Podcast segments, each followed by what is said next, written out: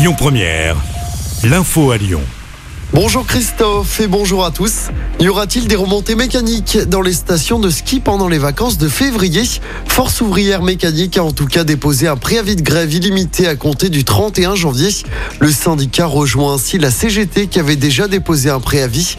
Au-delà du retrait de la réforme des retraites, les deux syndicats réclament de meilleurs salaires et une assurance chômage adaptée aux saisonniers. Dans l'actualité locale, trois hommes condamnés à Lyon pour des violences envers des policiers. Les violences s'étaient déroulées après l'annonce du verdict du procès de la mort d'Axel Dorier. C'était vendredi soir aux Assises du Rhône.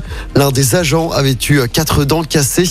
Hier, en comparution immédiate à Lyon, les trois hommes ont été condamnés à des peines allant de cinq mois de prison avec sursis à neuf mois de prison avec sursis.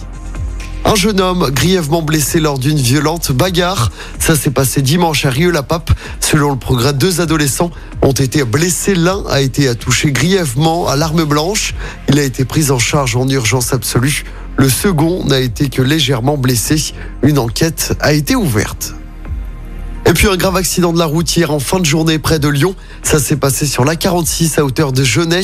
Un camion et deux véhicules sont entrés en collision.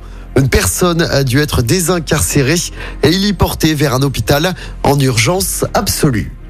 On parle de gastronomie, pas de deuxième titre d'affilée pour l'équipe de France au concours du Bocuse d'Or. C'est le Danemark qui a remporté hier le concours lors du Sirha à Eurexpo. Les Danois devancent la Norvège et la Hongrie. Cette année, la France était emmenée pour rappel par la jeune Naïs Pirolet, vingt-cinq ans. Elle était la plus jeune à participer au concours. Elle était également la seule femme. Naïs Pirolet a tout de même remporté le prix du meilleur menu destiné aux enfants.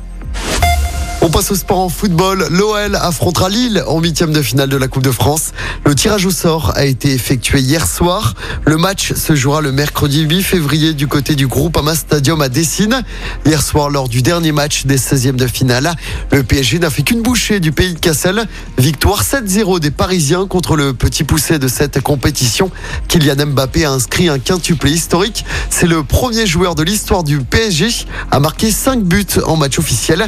Le P S G affrontera l'Olympique de Marseille en huitième de finale. Écoutez votre radio Lyon Première en direct sur l'application Lyon Première, lyon première point f r et bien sûr à Lyon sur quatre-vingt-dix virgule deux F M et en D A B plus. Lyon Première.